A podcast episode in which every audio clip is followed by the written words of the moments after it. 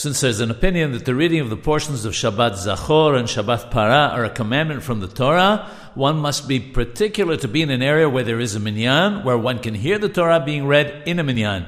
Even if one lives far from a minyan, arrangements should be made to be in a place where there is one on these Shabbats.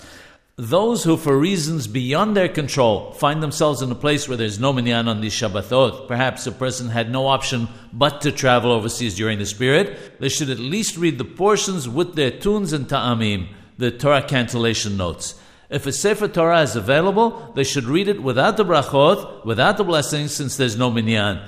If there is no Sefer Torah available, the portions should be read from a printed Humash.